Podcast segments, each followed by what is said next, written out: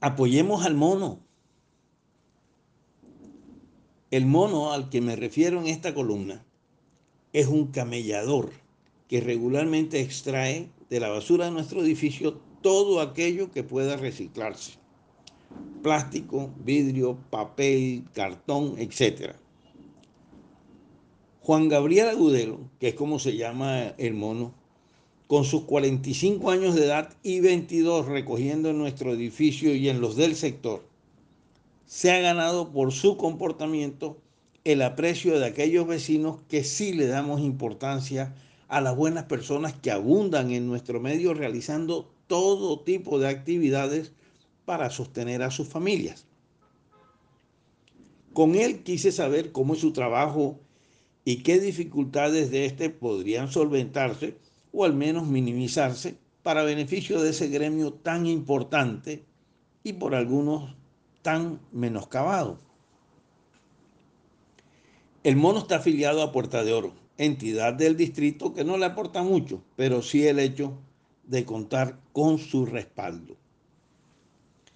Él sí sabe que la ciudad no es tan plana como creemos porque subir una loma empujando su pesada carretilla es duro, muy duro. Su rutina de los martes, jueves y sábado comienza a las 10 de la mañana cuando sale de su habitación en el barrio San Roque, regresando tipo 11 de la noche, después de vender lo recogido en uno de los negocios de ese sector. 13 horas de trabajo, el peso total promedio diario de lo que recoge es de unos 80 kilogramos y su venta oscila entre los 30 y los 55 mil pesos. De lo ganado, deduce los 6 mil pesos que paga diariamente por el alquiler de la carretilla, pero le cobran el mes completo porque él la guarda como si fuera propia. Nunca ha contado con los recursos para adquirir su carretilla con un valor de aproximadamente 600 mil pesos. Hice el ejercicio en Google y su recorrido diario es de unos 16 kilómetros.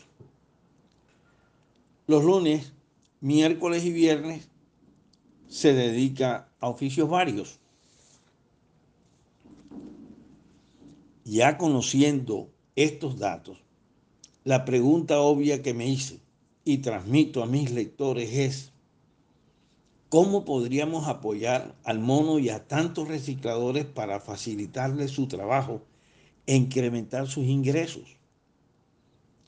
De acuerdo a lo conversado con él, las alternativas ideales tendrían que ver con sus vehículos de trabajo. Si las carretillas fueran de su propiedad, se ahorrarían aproximadamente 180 mil pesos al mes que se incrementarían a sus ingresos.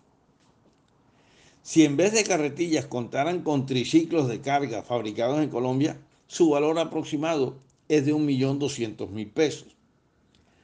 Con esta última opción, además del ahorro por arrendamiento de la carretilla, se les facilitaría su trabajo y podría rendirles mucho más.